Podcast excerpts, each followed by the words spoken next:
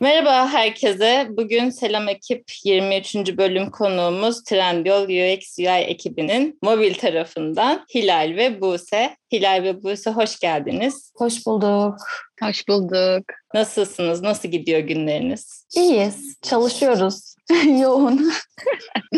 evet, sprintlerimiz bu hafta bir tık daha yoğundu ama güzel gidiyor. Yoğunuz ama tatlı koşturmacalar diyelim sprint için. Süper. O zaman şöyle hemen bize kısaca biraz kendinizden bahsedip başlayalım mı bölüme? Olur. Ben başlayayım o zaman. Ben Hilal mobil tarafta app'te checkout'tayım. Onun dışında ne söyleyebilirim? Bir yıl dokuz ayı bitiriyorum Trendyol'da. Bu pandemi başladığı süreçte ilk gelenlerden biriydim pandemiden sonraki süreçte.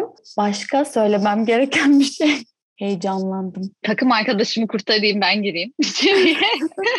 ben de ne zaman girdim? Eylül ayından beri Trendyol'dayım ürün detay sayfalarının özelinde bakıyorum. Ben de Hilal gibi mobil ekipteyim. Ürün detay sayfalarına bakıyoruz. Aslında bu şekilde bizim ekipten de bahsetmek gerekirse aslında mobil tarafta biz beş kişiyiz ve aslında herkes tek bir kanal odaklı çalışmaya çalışıyor. Ekip olarak da hedefimiz de aslında herkesin bir tarafa odaklı şekilde gitmesi. Hilal'in ödeme taraflarında checkout'ta olması gibi, benim ürün detayda olmam gibi. Bir arkadaşımız Mete o disco tarafına bakıyor ve Seda da hem international hem de yemek ve market kanallarına bakıyor aslında. Böyle beş kişilik bir ekibiz mobil tarafta. Peki biraz bir çalıştığınız domainden de bahsedebilir misiniz? Yani bu domain olarak ne tür problemlerle ilgileniyorsunuz gibi biraz daha çalıştığınız domaini açıklayabilir misiniz? Tabii aslında ürün detayda biz şunlara bakıyoruz. Hem kategori bazlı değişiyor bizim ürün detay sayfalarımızın içeriği ve kullanıcıların aslında görmek istediği içerikler. Hem onlarla ilgilenirken hem de ürün satın alma deneyiminde, ürün inceleme deneyimlerini geliştirmek üzere aslında çalışıyoruz. Bunun içinde ürün değerlendirmelerindeki yorumlar, soru cevaplar, ürünü daha iyi anlatmak için çalıştığımız bazı feature'lar gibi.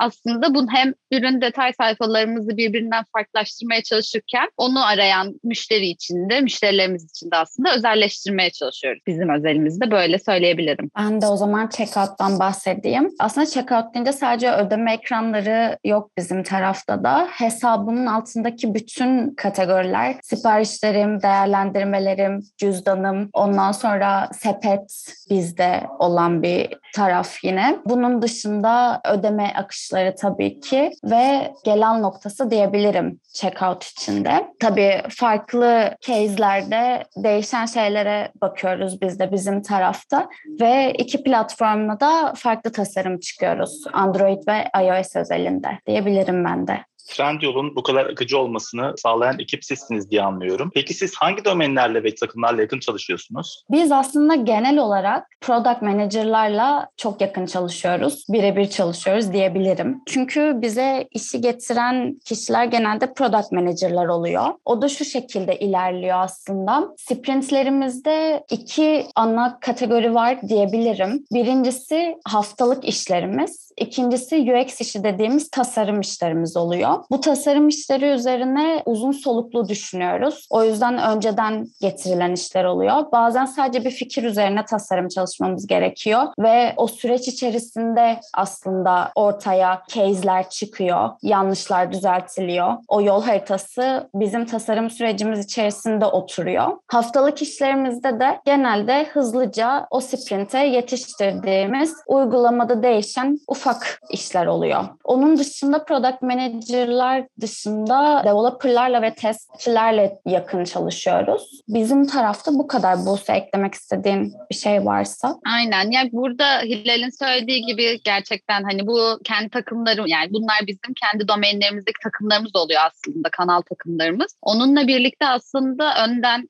Hilal'in de söylediği o UX işlerini yaparken e, research ekibiyle de çok yakın çalışıyoruz aslında. Product manager'ımızla ve researcher'ımızla önceden bu UX işlerini nasıl yapmamız gerektiğiyle ilgili ya da çekincelerimiz varsa bunu önden test etmeyle ilgili de çok sık çalışıyoruz aslında. Ve normal sprint işlerimizde de AB işlerimiz genellikle test işlerimiz yoğunlukta olduğu için de hem developerlarla hem de testçilerle aslında çok sıkı bir şekilde beraber çalışıyoruz diyebiliriz. Bunlar da genelde kendi kanalımızın devleri ve testçileri oluyor tabii ki. Peki Trendyol'un UX UI ekibi kaç kişi? Ekip yapısını nasıl konumlandırıyorsunuz? Kimler nelerden sorumlu ve aslında gelen işleri nasıl paylaşıyorsunuz aranızda? Aslında Trendyol'un ana büyük ekibi 25 kişilik bir tasarım kadrosundan oluşuyor aslında ama dediğimiz gibi mobil ekip özelinde düşünürsek biz 5 kişiyiz ve zaten bu sprintlerimizde hepimizin kendi odaklandığı noktalardan aldığı sprint işlerimiz oluyor. Onun haricinde market ve yemek kanallarında bazen yoğunluklu işler olabiliyor. O dönemlerde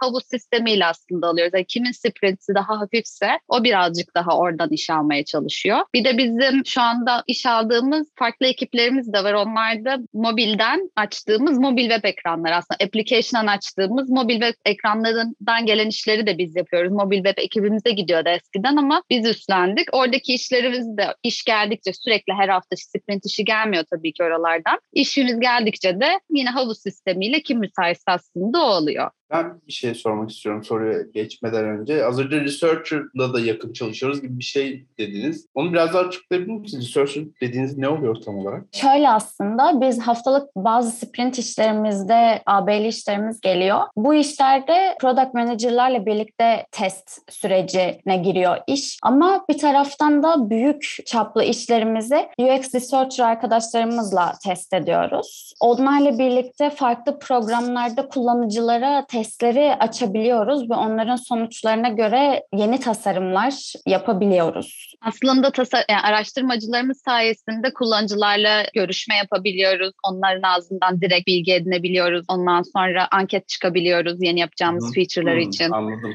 Ondan sonra aslında onların üstüne çalışan, onları yani bizim şu kullanıcılarımızı yönlendirmeden doğru cevapları almamız gerekiyor. Gerçekten ihtiyaçlarını öğrenmemiz gerekiyor. Researcher'larımız da aslında tamamen bunun üzerine odaklı bir şekilde çalışıyorlar. Çünkü her şeyi canlıya alıp test edemiyoruz. Bazılarını canlıya almadan. Çünkü aynı tasarımın 3-4 tane farklı versiyonu olabiliyor. Ve biz bunu kendi bilgimizle de karar veremiyoruz. Yani herkesin arada kaldığı tasarımlar olabiliyor. Orada researcher'ımız devreye giriyor ve bizim için hangi araştırma yönteminin doğru olduğunu belirleyip onun üzerine çalışıp o da kendi testlerini çıkarmaya başlıyor. Böylelikle ürünümüzle ilgili daha fazla insight ediniyoruz aslında. Tamamen böyle bir sistemde dönüyor. Sprint işlerimizin haricinde. Evet ya farklı işlerle ilgili aslında farklı test yöntemleri var. İşte card sorting gibi ya da direkt, direkt kullanıcıyla temasa geçtiğimiz bir test süreci oluyor. Ya da anket şeklinde ilerleyen test süreçleri oluyor. Ona researcher arkadaşımız karar veriyor genellikle testin ihtiyacına göre. Hmm, anladım. Güzel bir süreçmiş ya bayağı. Teşekkürler. Aydınlanmış oldum kendi adıma. Rica ederiz. Yani evet biz buna bayağı bir zaten e, şey ayırıyoruz. Özellikle mesela hani ikonlarımızla ilgili bile yaptığımız bir sürü test oluyor. Gerçekten biz bunu ifade etmek istiyoruz ama anlaşılıyor mu karşı tarafta diye. Gerçekten bizim için kullanıcımızı anlamamızda bize çok yardımcı oluyor. Sadece AB testlerinden ve datadan yola çıkmıyoruz. Her şeyle birleştiriyoruz aslında. Evet yakın zamanda Trendyol'daki app'teki neredeyse bütün ikonları bir teste sokmuştuk. Anlaşılıyorlar mı diye. Anlaşılmayanlar elendi. Evet hemen onun üstüne. Devam ediyoruz yolumuza. Bir de şunu merak ediyorum. Normalde genelde yani bir ekipte bir işte UX ya da UI'dan sorumlu arkadaş oluyor değil mi? Yani işte Discovery tarafında ya da Checkout tarafında bir kişi oluyor sanırım. Burada onboarding süreci nasıl işliyor? Yani ben işte atıyorum UX UI tarafından sorumlu biri olarak ekibe dahil olacağım. Ekipte bir tek ben olacağım büyük ihtimalle o ekipte. Oradaki onboarding sürecinden biraz bahsedebilir misiniz? Nasıl bu süreci iyileştiriyorsunuz? Tabii. Ya aslında şöyle biz ayrı ayrı domainlere bölünmüş olsak bile bir arada kalmış bir ekibiz. Mobil UX team olarak sürekli birlikteyiz. Sürekli update toplantılarımız oluyor. Birbirimize update veriyoruz ve birbirimizin tasarım dosyalarına erişebiliyoruz. Yani aslında farklı domainlere çalışıyor olsak da birlikteyiz diyebilirim. Yeni gelen arkadaşlarımız da o yüzden içimizden herhangi birisi onboard edebiliyor. Yani herhangi birimiz body'si olabiliyoruz. Ona genel genel olarak Trendyol'daki süreci anlatabiliyoruz ya da kendi tasarım dosyalarımızla ilgili kullandığımız tool'la ilgili nasıl iletişim kuruyoruz bununla ilgili bir onboarding süreci yapıyoruz. Yani bir parçalanmış gözüksek de sürekli iç içeyiz, sürekli konuşuyoruz, birebir yapıyoruz ve birlikte hayatta kalıyoruz diyebilirim. Aynen katılıyorum. Bir de orada şöyle bir şey de var. Teknik anlamda da yani son dönemde katılan ve bu onboarding sürecini almış biri olarak zaten hani ekibin kurmuş olduğu başlatmış olduğu bir design sistemi var, bir kütüphanesi var. Tasarımcı olarak da girdiğinizde iOS'ta nasıl tasarım dili devam ettiriliyor, Android'da nasıl bir dil devam ettiriliyor. Aslında bunu da size ekipteki body'niz çok net bir şekilde anlatıyor ve ayrıca da tüm ekip bir araya gelerek de bütün bu temel taşları aslında paylaşıyoruz. Hem nasıl kullanıldığını, hem kendi domaininde nasıl hareket etmen gerektiğini, hem prodağınla hem tasarımcının aslında yani tasarımcı body'nle bir araya gelip bunların hepsini çözmüş oluyorsun onboarding sürecinde zaten. Agile metodoloji uyguladığınızı takip ediyorum ama siz Scrum uyguluyorsunuz, sprint koşuyor musunuz? Nasıl yürüyor o süreç? Biz sprint koşuyoruz. Bizim de haftalık sprintlerimiz oluyor. Biz yani kanal olarak Disco ve PDP beraber aslında sprintlerimizi ilerletiyoruz. Bizim mesela sprintlerimiz cuma başlıyor. Perşembeye sprintimiz bitmiş oluyor. Orada devlere aslında işlerimizi teslim ediyor oluyoruz. Ama Hilal'in de az önce dediği gibi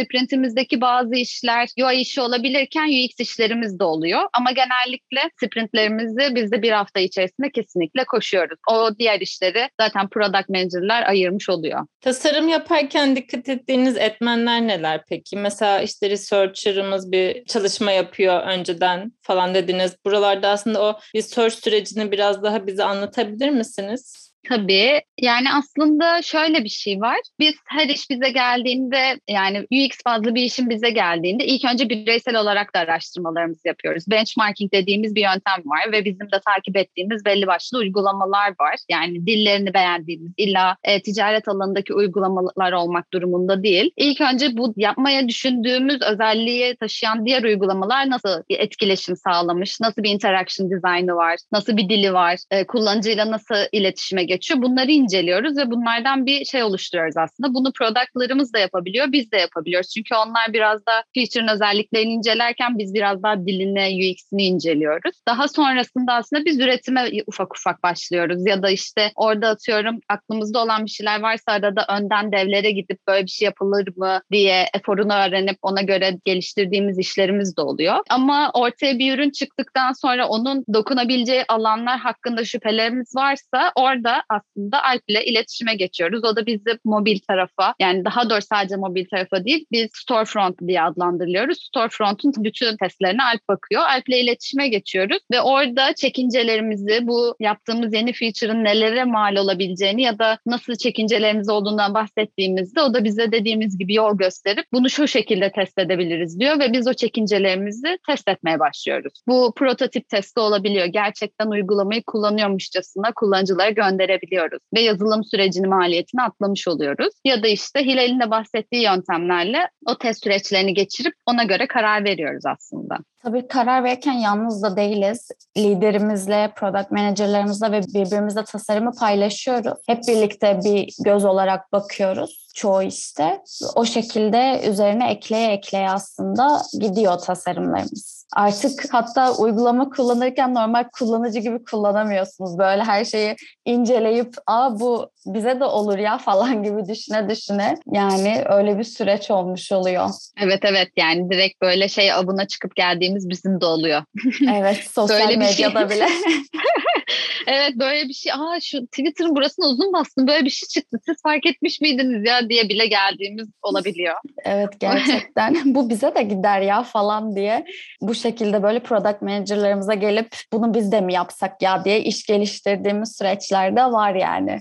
Biraz da böyle kullandığınız tool'lardan bahsedebilir misiniz? Mesela şimdi ne tür tool'lar kullanıyorsunuz ve bu tool'lar genelde hangi problemleri çözüyor da o tool'ları kullanmaya karar verdiniz? Ben başlayayım istersen bu sorun için. Şöyle ben ilk Trendyol'a geldiğim zaman aslında Sketch kullanıyorduk. Sketch'in şöyle bir sorunu vardı. Developerlara, devlere işi aktarma sürecinde araya bir tane daha program sokmamız gerekiyordu. O da Zeppelin oluyordu. Biz tasarımlarımızı Sketch'ten Zeppelin'e atıyorduk. Zeppelin'den devler tasarımları görüyorlardı ve PM'ler. Bu yakın zaman içerisinde 4-5 aylık bir süreç içerisinde değişti ve biz Figma'ya taşındık diyebilirim. Bunun en büyük artısı bize aslında bu aradaki tool'dan, Zeppelin'den kurtulmak oldu. Yani devlerle ve PM'lerimizle daha yakın çalışabiliyoruz bu sayede aslında. İkinci artısı devler ve PM'ler yine bizim tasarımlarımızın bir bütününü görebiliyorlar. Çünkü Zeppelin'e bizim attığımız kadar ekran görebiliyorlardı. Onlar kendileri de bizim tasarımlarımız arasında gezebiliyorlar. Kendileri de bir istedikleri şeye erişebiliyorlar. Bu da önemli bir artısı gerçekten Figma'nın. Üçüncü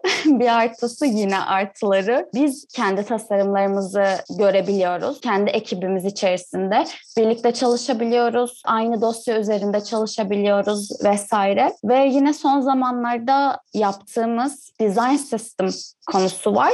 Buna da Figma çok büyük bir artı sağlıyor gerçekten. Çok güzel ayrıcalıkları var bu konuda. Biz de bu konuda kendimizi geliştiriyoruz. Hatta çok güzel şeyler yaptık gerçekten. Bu da bize ekibe yeni katılan arkadaşlarımızın tasarımları kolayca anlayabilmesini ve trend yoldaki dilin bozulmadan devam edebilmesi artısını sağlıyor gerçekten. Başka ya çok artısı var Figma'nın. bu ya şunun aynen. Ya bir de bizim Enise diye bir arkadaşımız vardı yakın zamanda ayrıldı ama onu çok seviyoruz onu anmadan geçemeyeceğim. O özellikle Zeppelin'in en büyük savaşı Enise vermiştir gerçekten. Çünkü bizim tanımlı renklerimiz var kütüphanede kullandığımız yazılımcıların da anlaması için o tanımlı rengi görebilmesi için. Yani Zeppelin'de sürekli birileri yeni renkler ekleyebiliyordu fark etmeden. Kendisi o hex kodunu anlamak için hareket edebiliyordu. Bizim sürekli kütüphanemizi sabit ve doğru tutabilmek için ekstra bir mesai harcamamız gerekiyordu ve sürekli bizde Zeppelin'den bildirim geldiğinde kalp krizi geçiriyorduk. Yine ne eklendi acaba diye. Ve gerçekten herkes kendi dosyasında çalışmak zorunda kalıyordu Sketch'te. Çünkü Figma dediğimiz tool aslında herkesin hep beraber aynı anda online bir şekilde çalışabileceği bir platform. Ama Zeppelin'de herkes kendi bilgisayarında, kendi lokalinde çalışmak durumunda kalıyordu ve sürekli birbirimize dosya aktarımı yapıyorduk. Yani çok fazla zamanımızı alıyordu. O yüzden Figma'ya geçtik ve şu anda gerçekten herkes herkesin dosyasını görebiliyor. Biz de Trendyol'un e, kendi içimizi görüyorduk. Bir şekilde dosya istiyorduk ama web tarafında nasıl ne yapılıyor, mobil webde ne yapılıyor bunları da göremiyorduk. Şu anda Figma sayesinde herkes her tarafa istediği gibi hızla ulaşabiliyor istediği şeyi alabiliyor. Çünkü aynı feature'ları webde de çıkıyoruz, mobil webde de ve tasarım dilimiz birbirinden uzaklaşıyordu. Bu şekilde Figma sayesinde gerçekten çok mutluyuz. Ben bir şey sormak istiyorum. Ben tam bu arada şey farklarını bilmiyorum ama yani Figma ve aslında Zeppelin birbirinin tam hani karşılığı mı? Bir kere sanki Zeppelin için hani Figma ile bir entegrasyonu var, aktarım olabiliyor gibi bir şey okumuştum. Orada hani ya aslında Figma varsa Zeppelin'e hani ihtiyaç duyulabilir mi? Yoksa gereksiz bir hamle mi? Gereksiz bir hamle. Gereksiz bir hamle. Ya Zeppelin Figma'nın muadili değil aslında. Figma ile Sketch birbirinin muadili diyebiliriz. Zeppelin sadece o aradaki devlere ekranları aktarmadaki köprü. Figma'da buna ihtiyaç yok çünkü Figma kendi içerisinde bunu sağlıyor. Devler Figma'dan renk kodlarını, text style'ları alabiliyorlar. Sketch'te bu yoktu. O yüzden Figma aradaki Zeppelin köprüsünü kaldırmış oluyor. Aynen. Artık ihtiyacın yok. Inspect ya rahat rahat yapabiliyorsun ve onlar visitor modunda geldiği için devlerde zaten dosyayı editleyemiyorlar. O yüzden ekstra bir şey ekleyip çıkarma gibi bir sıkıntımız da yok. Normalde biz onları hani JPEG şeklinde atıyorduk. Gerçi devlerimiz bundan çok mutlu mu bilmiyorum. Yani benim ben konuştuğumda bizim ekipte soru işaretleri vardı. Figma'nın da gelişmeye ihtiyacı var. Ama başlangıç noktası olarak gerçekten hiç kimseye Zeppelin'i arattığını düşünmüyorum. Hani kolaylık açısından eminim onun için Zeppelin daha kolaydır. Ama hani Figma'nın da hiçbir altta kalır yanı yok. Özellikle bizim için gerçekten çok elimizi kolaylaştırdı yani. Hani Anladım bunlar ya. için de orta. Bu tartışmada Ben- ben ben taraf tutmuyorum kesinlikle. İkisi de e, çok iyi uygulamalar olduğunu düşünüyorum ama bu konuda bir bilgim de yok. Konuyu değiştiriyorum. Tasarım sistemi yani design sistem bir ürün portföyünde tutarlı bir deneyim elde etmek için kararların ve ekip davranışlarının uygulanabilir bir çevresidir. Gittim bu şeyi buldum, tanımı buldum. Ağzına ve sağlık. sanırım Trendyol'da bunu uygulamaya çalışıyoruz. Bunun kurulumu, gelişimi nasıl oldu? evet ya gerçekten. Yine geçen seneydi sanırım. Devlerle başladı bu süreç. Devler tarafından bir şey geldi, istek geldi. Textile'ların ve color'ların işte Zeppelin'e tanımlanması isteğiydi aslında. Bu senin de dediği gibi o zamanlar olan arkadaşımız Enis'e başlamıştı bu sürece. Sonra biz de aslında ekibimiz de büyüdükçe buna daha fazla ihtiyaç duyar olduk. Yapıyorduk önceden de ama bu kadar kuvvetli değildi aslında. Sketch'te buna çok izin vermiyordu. Sonra bütün büyük ekipçe Figma'ya geçişimizle birlikte bunun üzerine ekleyerek biz Atomic Design System denilen şeyi geliştirmeye başladık. Nedir bu derseniz sadece tekstilleri ve color'lar yok tabii işin içinde. Biz burada tutarlılığı sağlayabilmek adına kütüphanemize tüm ikonlarımızı, komponentlerimizi, bottom sheetlerimizi, headerlarımızı, tab barlarımızı ve bilimum aklınıza gelebilecek her şeyi ekliyoruz ve eklemeye çalışıyoruz sürecimiz devam ediyor. Ve bunlar aslında development açısından çalışan şeyler. Biz onları kütüphaneden kendi tasarımımıza çektiğimizde bir kod yazılmış gibi kullanabiliyoruz. Üzerlerinde değişiklik yapabiliyoruz. Bu da bizim tutarlılığımızı sağlıyor aslında.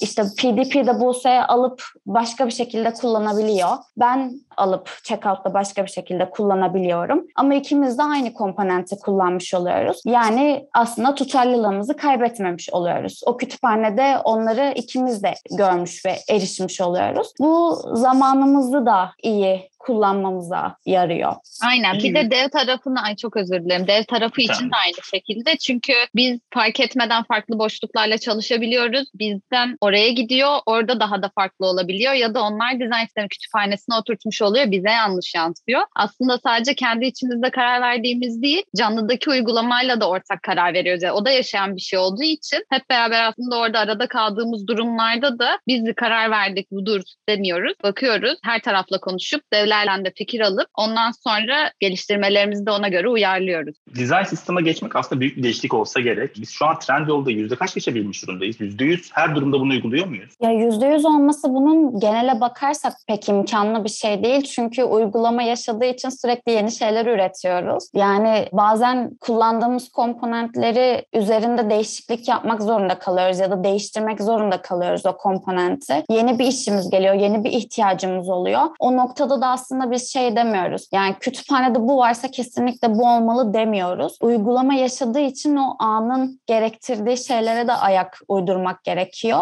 Tabii ki o zaman komponent değişiyor. Kütüphaneye yenisi ekleniyor. Yani yüzde yüz hiçbir zaman olmaz noktasındayım ben. Ekipçe bu noktadayız. Ama şu an biz kütüphanemizin yüzde altmışını tamamlamış durumdayız iOS tarafında. Üzerine de ekliyoruz Tasarımın son haline nasıl karar veriyorsunuz peki? Mesela işte fikir ayrılıklarına düşüyorsunuzdur elbette. Böyle durumlarda işte son haline karar verirken hangi etmenleri gözetiyorsunuz? Yani aslında orada zaten biz tasarım işlerimizi bitirdikten sonra kendi gruplarımız içinde bir toplanıyoruz ve onay aldığımız biz aslında bütün tasarım ekiplerinin gördüğü bir e, sürecimiz var aslında. Ama şöyle söyleyebilirim. Product'ımız, lead'imiz ve product lead'imiz bir araya geliyoruz. Yani Tuğba Özge ve Kayra ben mesela bizim ürün özeti özelimizde yani PDP özelinde bir araya geliyoruz ve onu tartışıyoruz. Yani gerçekten ona karar verilemediyse ve hangi dört tane tasarımımız varsa atıyorum onun içerisinde hangisinin kullanıcı daha iyi hitap edeceğini, e, bizim istediğimize yakın gelebileceğini karar vermeye çalışıyoruz ama karar veremediğimiz noktalarda da AB'ye gitme kararı aldığımız çok oluyor. Ya da bunu dediğimiz gibi Alp'e taşıdığımız noktalar da çok oluyor gerçekten. Hadi bakalım research ne?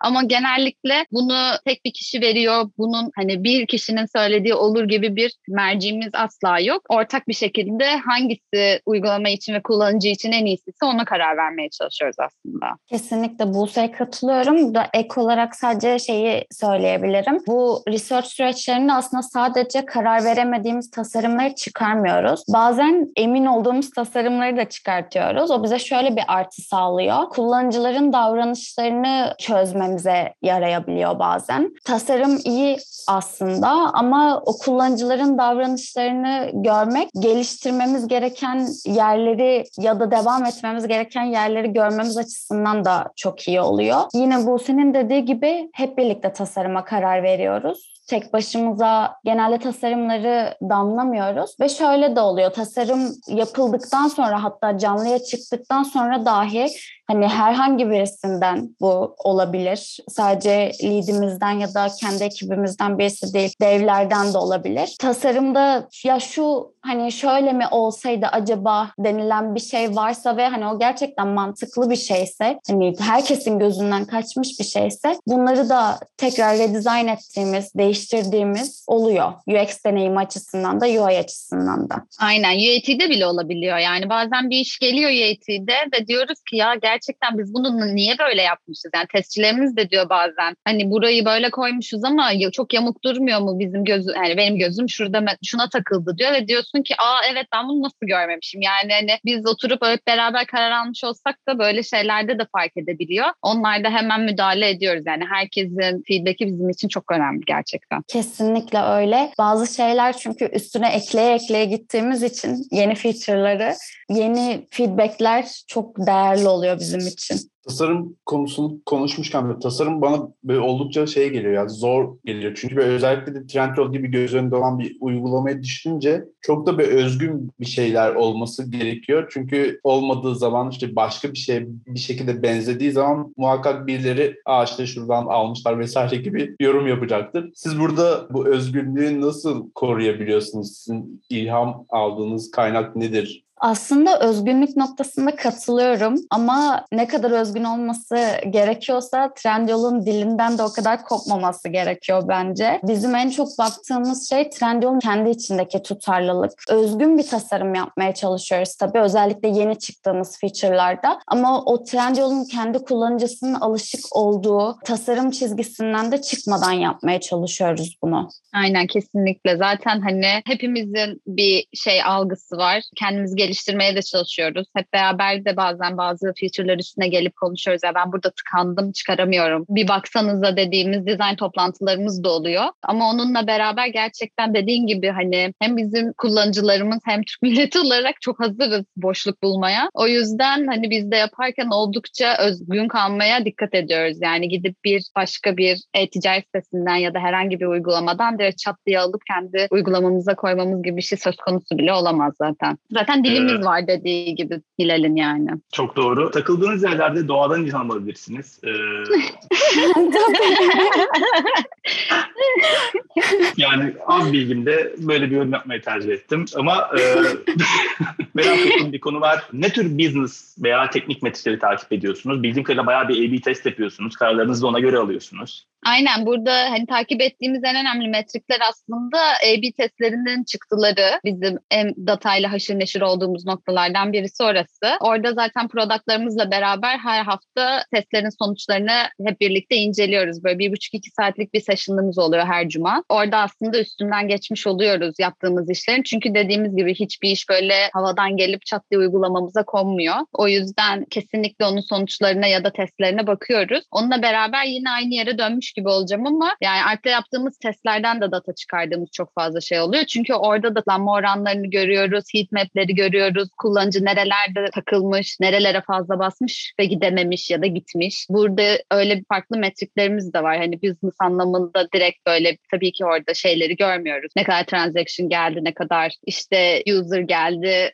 ondan sonra onları görmüyoruz ama diğer tarafta da gördüğümüz daha hareket datalarıyla hareket etmeye de çalışıyoruz aslında. Evet ya ben burada bir önceki soruya da biraz şey yapayım, bir döneyim. Aslında bir de tasarım yaparken bizim en çok dikkat ettiğimiz şeylerden bir tanesi de basitlik. Kullanılabilir olması uygulamanın. Yani böyle özgün olsun diye ya da çok hani değişik şeyler yapmış olmak için art tasarımlara gitmektense biz genelde kullanıcıların en rahat kullanabileceği ekranları yaratmaya çalışıyoruz. Basit, temiz ve sade ekranlar olsun ki kullanıcı kullanıcılarımızın hepsi rahat rahat alışverişlerini yapabilsinler Trendyol'dan aslında. Totalde 25 kişilik aslında çok büyük bir takım ve mobil taraf içinde epe bakan 5 kişi var UX UI ekibinde dedik. Peki şunu merak ediyorum. Aslında bu kadar büyük bir ekipte yani ben bilmiyorum açıkçası çok bu kadar büyük UX UI ekibi olan farklı şirketler var mı ama e, böyle büyük bir ekipte çalışmak size ne kattı? Nasıl faydaları oldu? Ya Yani güzel. evet neresinden bilemedim. Neresinden başlasak gerçekten. Ya ben ilk geldiğim zamanlarda ekip gerçekten beş kişi falandı. O ekibin yavaş yavaş büyüyüşüne, her geçen gün aramıza yeni bir arkadaşımızın katılmasına ve sanki yıllardır birlikte çalışıyormuşuz gibi olmamız bence çok güzel gerçekten. Kalabalık bir ekip olduğumuz için bir taraftan ben çok e, şanslı hissediyorum kendimi. Çok güzel arkadaşlar edinmiş oluyoruz çünkü. Çok farklı gözler görmüş oluyoruz. Çok farklı kişiler tasarımımızı görmüş ve eleştirmiş oluyor. Herkesin kendine has bir vizyonu var ve bunun hepsini totalde görebilmek gerçekten çok büyük bir nimet bence bizim için. Bir de yani mesela şimdi ekip olarak haftada bir ofise gitmelerimiz başladı ve aslında UX ekibi olarak da bir araya ne kadar fazla gelebilirsek o kadar fazla aslında birbirimizin işlerini de bilebiliyoruz ya da onların ilgilendikleri alanları da görebiliyoruz. Çünkü biz mobile odaklanmış durumda olduğumuz için hani onların kısımlarını bazen gözden kaçırabiliyoruz ve birbirlerimizin tasarımını dokunmak, ne iş yaptığımızı görmek de gerçekten bize çok fazla şey katıyor. Çünkü gerçekten çok değerli seniorlarımız var, leadlerimiz çok değerli ve çok güzel bizi yönlendiriyorlar. O yüzden hani onların bilgilerini de edinebilmek, birlikte çalışabilmek gerçekten bize hani çok farklı şeyler katıyor. Yani ekibin hem sıcak olması hem bu kadar bilgili ve yönlendirici olması her takımın başına gelebilecek bir şey değil diye düşünüyorum gerçekten. Az önce de dediğiniz gibi böyle kalabalık bir ekipte çalışıyorsunuz. Ekip arkadaşlarınızdan birinin motivasyon düştüğünü hissettiğiniz zaman ne gibi aksiyonlar alıyorsunuz? Bu soruya bizim çok net bir cevabımız vardır herhalde. yani başla. Birbirimizin capslerini yapıyoruz. evet. Yani kesinlikle yani. Ki hepimizin daha bir sürü hepsi var ve ekip içerisinde bunu an, yani zaten mobil ekibi olarak küçük bir ekip olduğumuz için yani ses tonumuzdan bile karşımızdakinin düşük ya da iyi olduğunu kesinlikle anlıyoruz ve bizim de yine haftalık toplantılarımız oluyor. Her cuma yine design mobil ekibi olarak ve sonrasında da bütün design ekibi olarak. Yani o küçük toplantımızda kesinlikle birinin gözünden düşen bir moral bozukluğu hemen anlaşıldığı için orada direkt konuşmaya başlanıyor zaten ve onun üstüne de caps'ler başlıyor gerçekten. Ya Gerçekten. da şi- Mete şiir yazabiliyor. Böyle. evet. Takımda şiir yazan bir arkadaşımız var. Bize sağ olsun e, çiçek ölçüsüyle. takımı diyor. Ve şiir Evet. yazıyor. Aslında biz beş kişilik bir ekipte bir erkek, dört kızız. Ve bize çiçek takımı dediği için arkadaşımız Mete şiir yazıyor. O çok hoşumuza gider. E, caps'lerimizi yapıyor. Özlü sözlerimizden. Böyle manidar sözlerimiz olduğu zaman hemen onları yakalayıp bir banner gibi gruba atar. Evet gerçekten. Ama arka planımız olur ya da işte eğlenmeye devam edilir, video izlenir. Hemen o şekilde o haftalık toplantılarımızda gerçekten o ruhumuzu hızlı bir şekilde koruyup toparlayabiliyoruz gerçekten. evet, birbirimize şarkı atarız. Mesela Evet. eğlenceli Karşılıklı şarkı atarız. söylerler. Evet, Hilal'in mesela eşi Akdere gittiğinde bir süre onunla ilgili şarkılar dinlendi.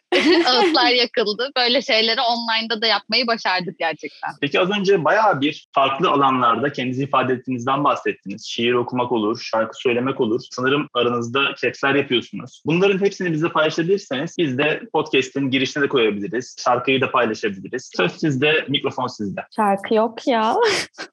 Şarkıyı açıyoruz da şey yapıyoruz. Şarkı Şiir var. açıyorum. Şiirden bahsettiniz. Ama caps yaparız kesinlikle. Onunla ilgili hiçbir sıkıntı yok. Elimizdeki capslerden de şey Evet, yaparız. evet, Ama size özel de türlü. caps yaparız. Hiç sıkıntı değil. Yani poşetin içine koyabiliriz bu haftaki podcast konumuzu. Bundan sonra Ama- her gelen ekipten e, bir iş isteyeceğiz. Aynı olur Eliniz istemez boş bize geliyorlar sonra. Her, Bizde her şu türlü anda- caps yapılır. Aynen bizde şu anda bizim ekibin PDP ekibinde kimin doğum günü olsa bana geliyorlar ve onun için arka plan hazırlıyoruz. Ondan sonra prodamız bunu fark etti ve şey dedi yani bunun için SP alalım yani gereksiz. Bir de developerlar da sevdiği için Ozan mesela Android developerımız seviyor ve revizyon vermeyi de seviyor. Diyor ki Aa, çok güzelmiş ben sana biraz revizyon vereyim diyor ve bir yarım saat bir saat arka plan tasarlıyoruz. O yüzden istemezsen bana geliyorlar anladın mı? ben sana Bilal'le yaparım. Aklına fikir Teşekkür geldikçe. ederim. E, yalnız logoyu bir tık büyütürsek güzel olacak. E, onu da konuşuruz daha sonra.